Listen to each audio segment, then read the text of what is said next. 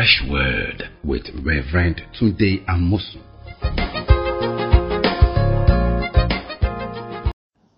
Welcome to Fresh Word.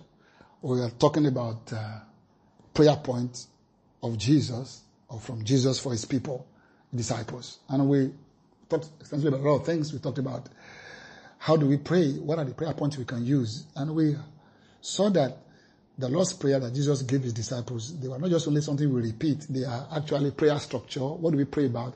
What are the points we need to bring about when we want to pray in such a way that our Father in heaven will listen to us and listen and give us our request. And Jesus gave us the Lord's Prayer as kind of a prayer pattern. And he says, Our Father who art in heaven, hallowed be your name. So we said, hallowed be your name. That's worship. Is the first priority in prayer. Is prayer point in worship. And your schedule must include worship. And he said, Your kingdom come. We must pray about the gospel of the kingdom, God's kingdom established on the earth. And he said, Your will be done. We must pray about the will of God for our lives, for our home, for our future, for our career. Not just doing our own thing in life, but asking for his will. And when we do this, life can take on a new dimension entirely. And we also saw that the will of God, God wants all men to be saved and to come knowledge of the truth. That is the will of the Father and they want all men to see Jesus, believe in him, and continue in him until the last day. So we pray that will of God. And we saw that also he asked us to also pray, give us this our daily bread. And that's praying for material provision, material needs that we have, good things we need for life. We can ask him. He said, if you be willing and obedient, you will eat the good of the land. And so today we are going to the area of the next prayer point. He says, forgive us our debt as we forgive Ah. our debtors. You know, Jesus died for our sins on the cross and he gave up his life that he might secure forgiveness for us. He shed his blood and now he's made us righteous and we are his people.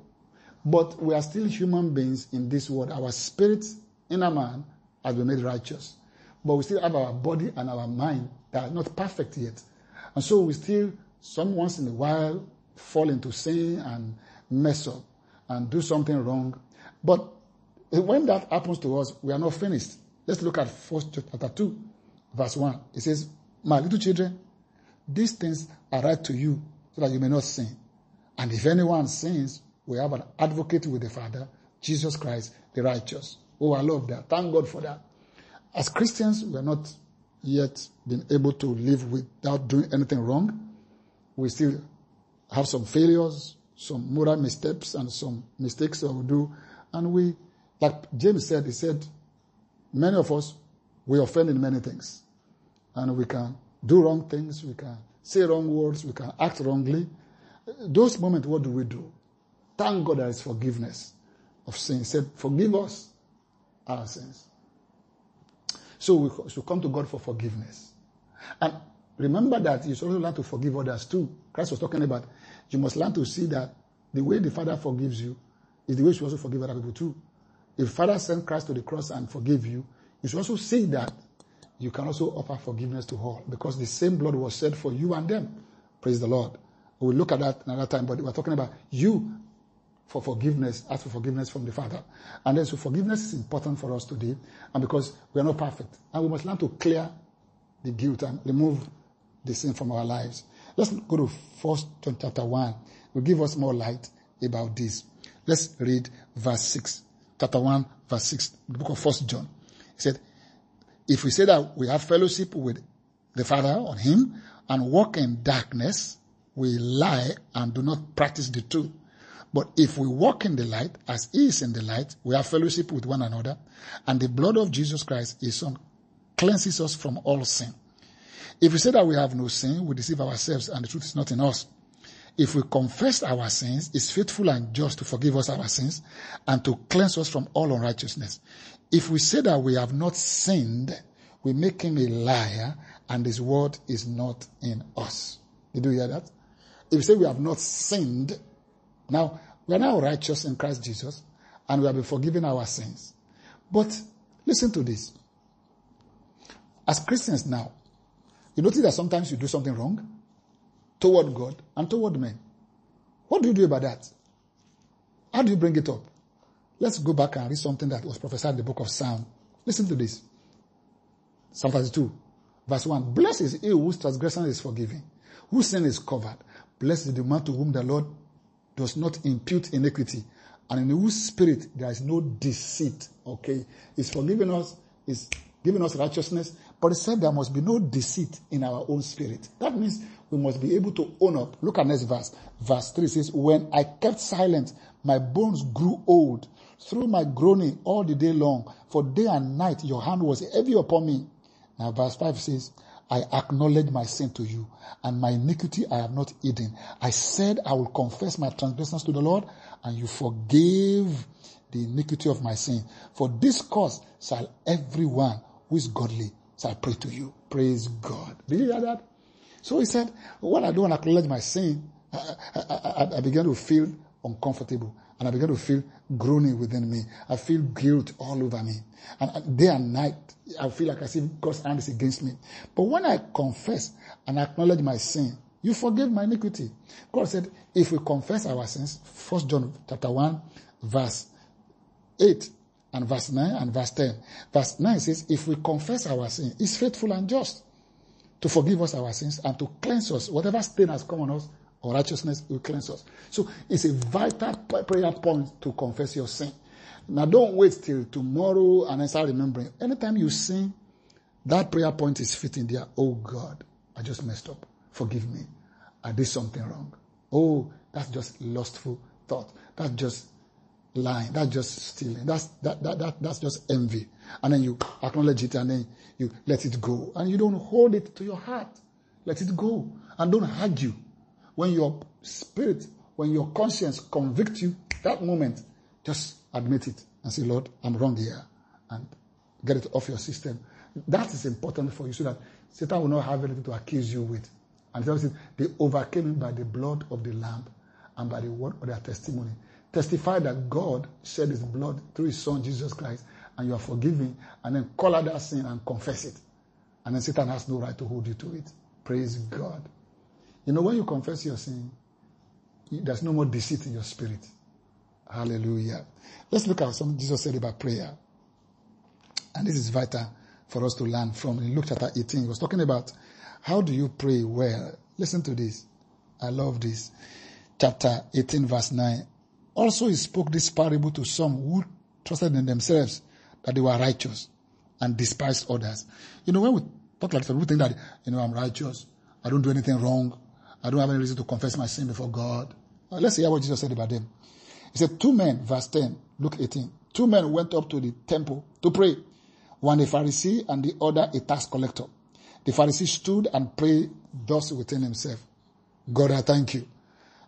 I am not like other men, extortioners, unjust, adulterers, or even as this tax collector.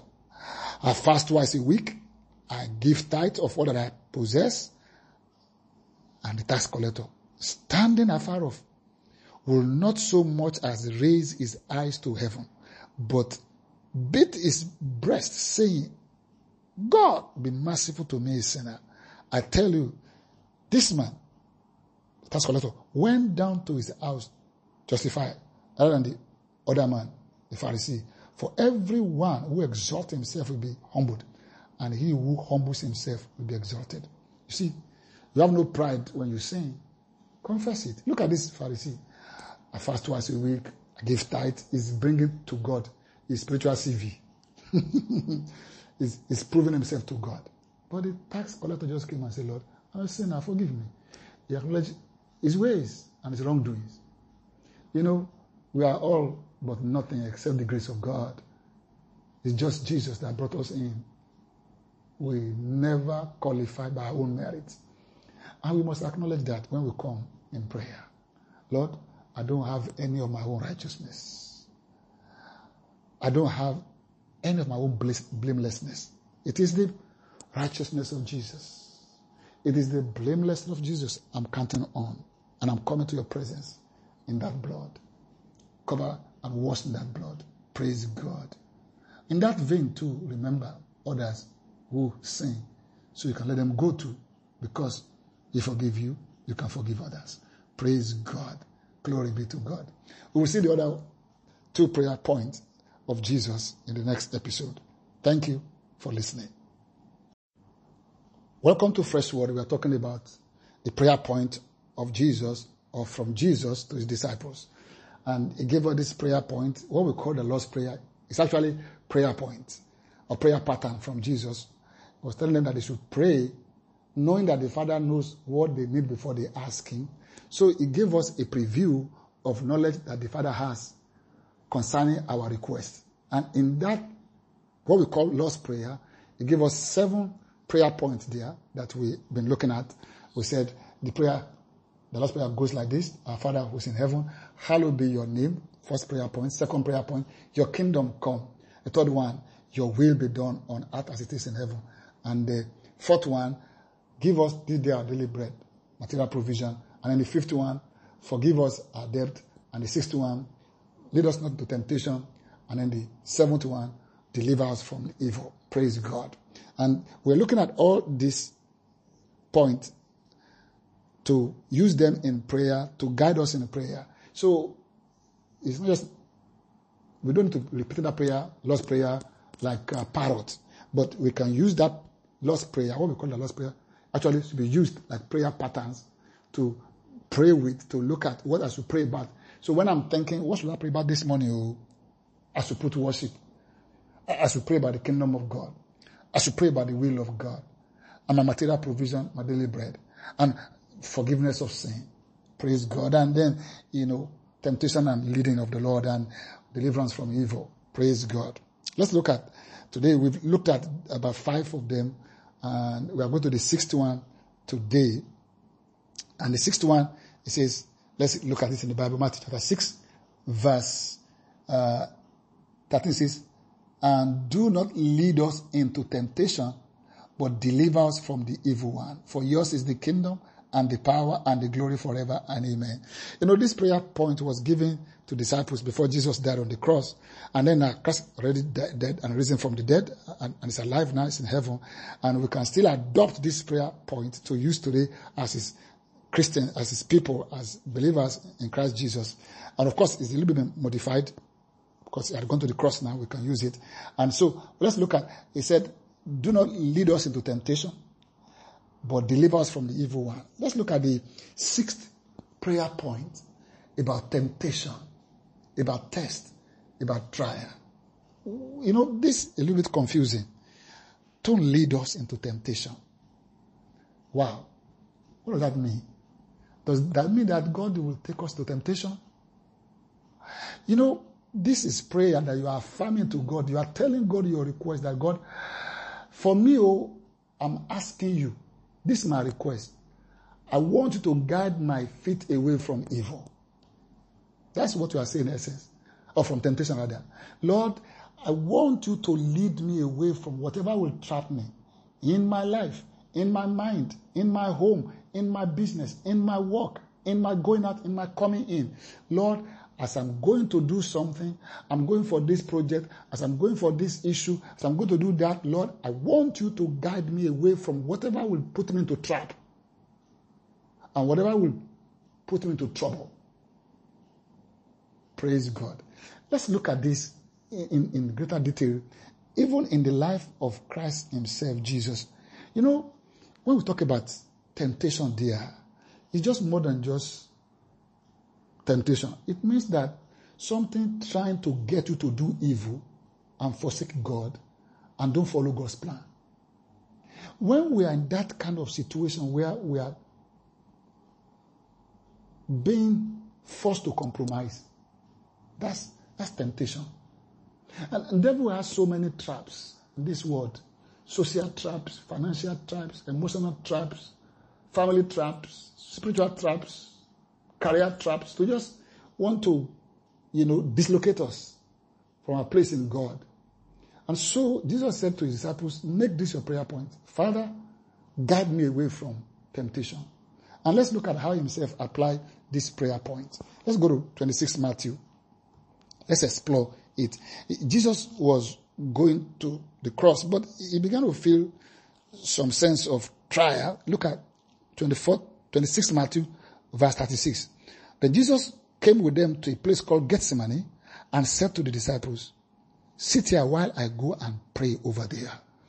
And he took with him Peter and the two sons of Zebedee, and he began to be sorrowful and deeply distressed. Wow. Jesus was sorrowful and deeply distressed.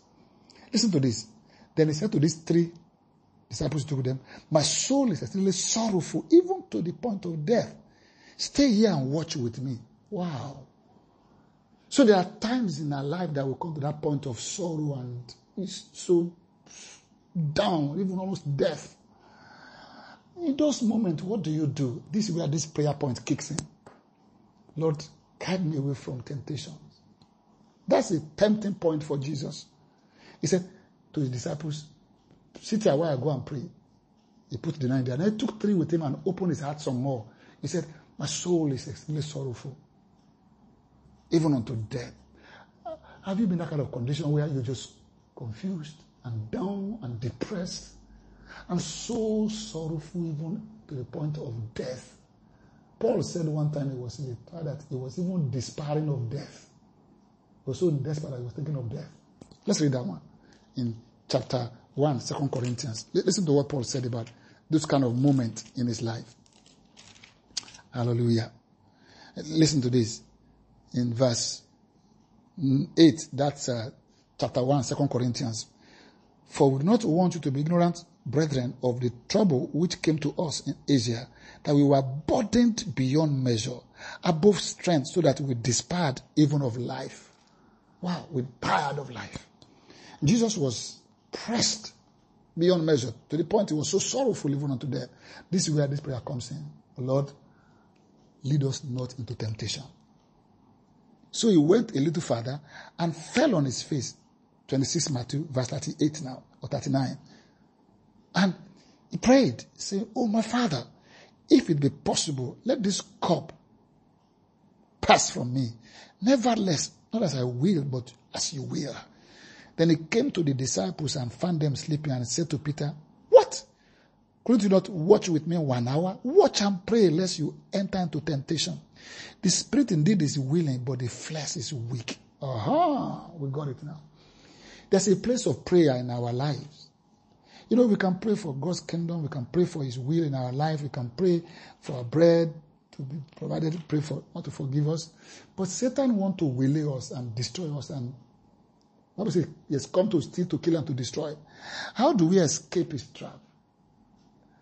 Is for us to be alert in prayer, to watch in prayer, to see and say, Father, show me the way so that I will not fall into temptation. I will not fall into a trap. The enemy want to trap you, want to put you in bondage. You want to even take sincere things to dislocate your life. So you start praying. Jesus got to this point say, Father, you know, it's your will for me to go to the cross, but I'm so disturbed right now. Maybe you should take this cup away, but say, nevertheless, let your will be done. See, Jesus was praying, was expressing his heart to God, was crying out to God in the hour of temptation. And say, Lord, take me out of this, but let your will be done. There, there are points in your life where you'll be so pressed, you'll be so discouraged. And there's prayer points you can pray. Lord, lead me away from this. Get me out of this jam. Show me the way. In fact, I love the way it's, it's put in 1 Corinthians chapter 10, verse 13. Listen to this. No temptation has overtaken you, but what's common to man. But God is faithful. He will not allow you to be tempted beyond what you are able. But with the temptation will also make the way of escape that you may be able to bear it. See, when we don't see the way of escape out of temptations, we fall, we mess up, we become embittered against people, against God.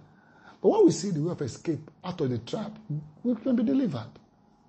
Praise God. Praise God. I want to remind you that there's a way of escape from your father. I want to show you the way of escape. So pray, Father, lead me out of this temptation. Lead me out of this problem. Lead me out of this mess. Give me a way out. Lead us not into temptation. Lead us away from temptation. Lead me away from trials. Whatever will trap me, whatever will hold me back, whatever will stop me from being my best, Father, lead me away from it. Whatever at work that's a temptation, that's a trial, somebody's troubling, somebody's giving you, somebody's tempting you, somebody's trying to relay you, somebody's trying to hold you back from your due right, go to the Father say, Father, deliver me, show me the way out of this. Show me what I can do. Show me the way of escape out of this trap. Glory be to God. Glory be to God. And the next prayer point goes with it, deliver me from evil. Deliver me from evil. Deliver us from evil.